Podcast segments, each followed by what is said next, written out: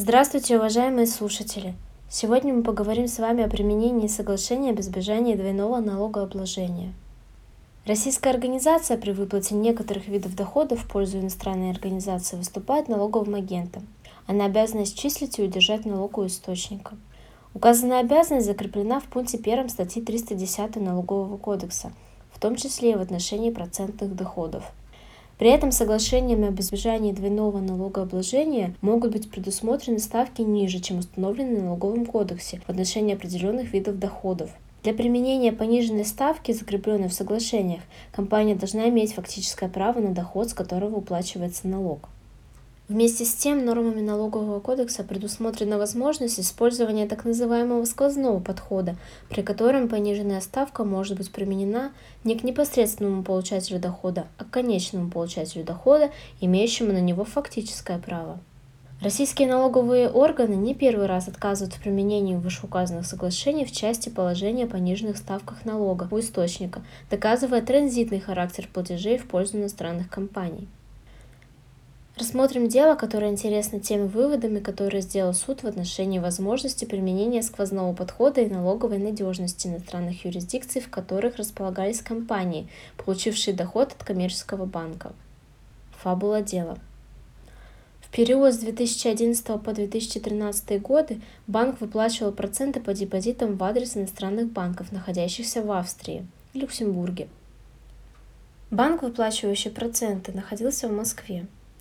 Налоговыми органами было установлено, что источником указанных депозитов были депозиты, размещенные иностранными банками у материнского общества банка, находящегося на территории Казахстана.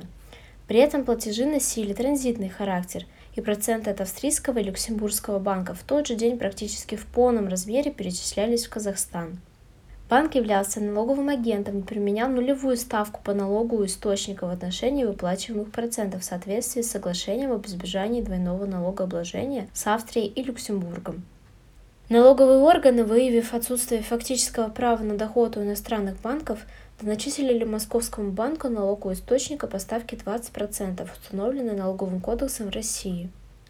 Банк при рассмотрении спора в суде указал на необоснованность применения ставки в размере 20% по следующим причинам.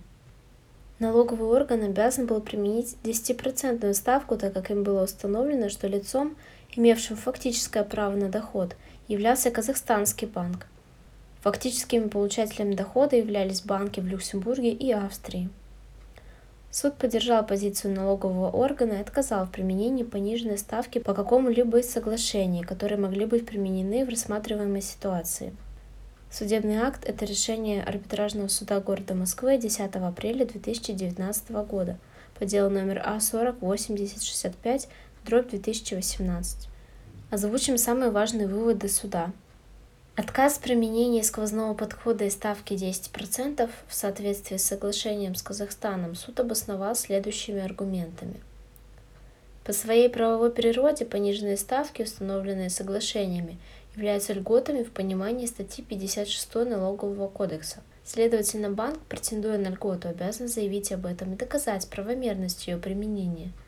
Применение пониженных ставок по соглашениям, как налоговой льготы – не предусматривает какого-либо иного порядка их применения. Банк при выплате доходов использовал ставки между Австрией и Люксембургом.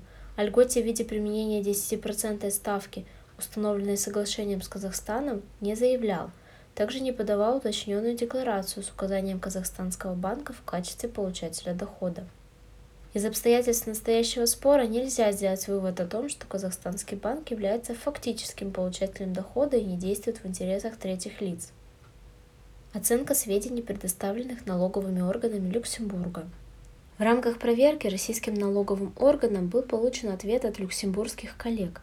В ответе была предоставлена информация о деятельности банка и подтверждено его фактическое право на доход – Суд критически подошел к оценке полученных сведений и указал, что исходя из публично доступных источников информации, видно, что Люксембург был увлечен в неправомерном предоставлении налоговых льгот. В подтверждение этого факта суд ссылается на результаты расследования Еврокомиссии и делает вывод о ненадежности сведений, полученных от налоговых органов Люксембурга. Кроме того, суд отметил, что из представленной информации видно, что полученные Люксембургским банком проценты той же сумме в тот же день перечислялись в пользу материнского банка в Казахстан. Комментарии. Учитывая фактические обстоятельства дела, вывод об отсутствии фактического права на доход у иностранных банков является предсказуемым. Внимание стоит обратить именно на аргументы, использованные в решении суда.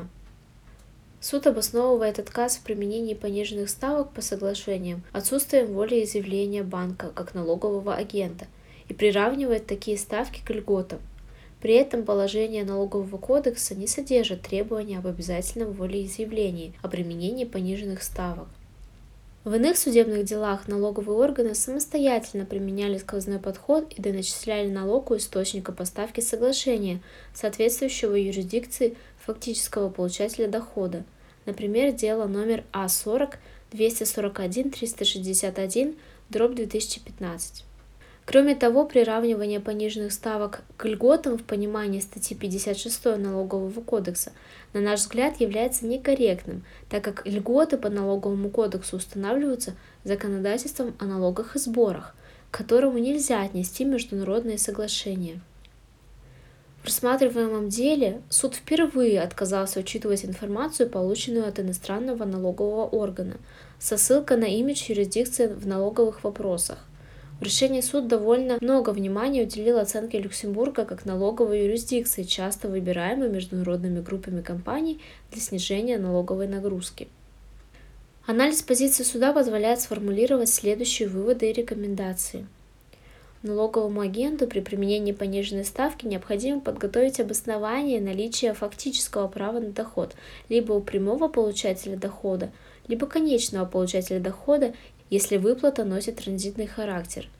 Также важно заявлять аргументы в обосновании такой позиции на этапе досудебного урегулирования претензий с налоговым органом.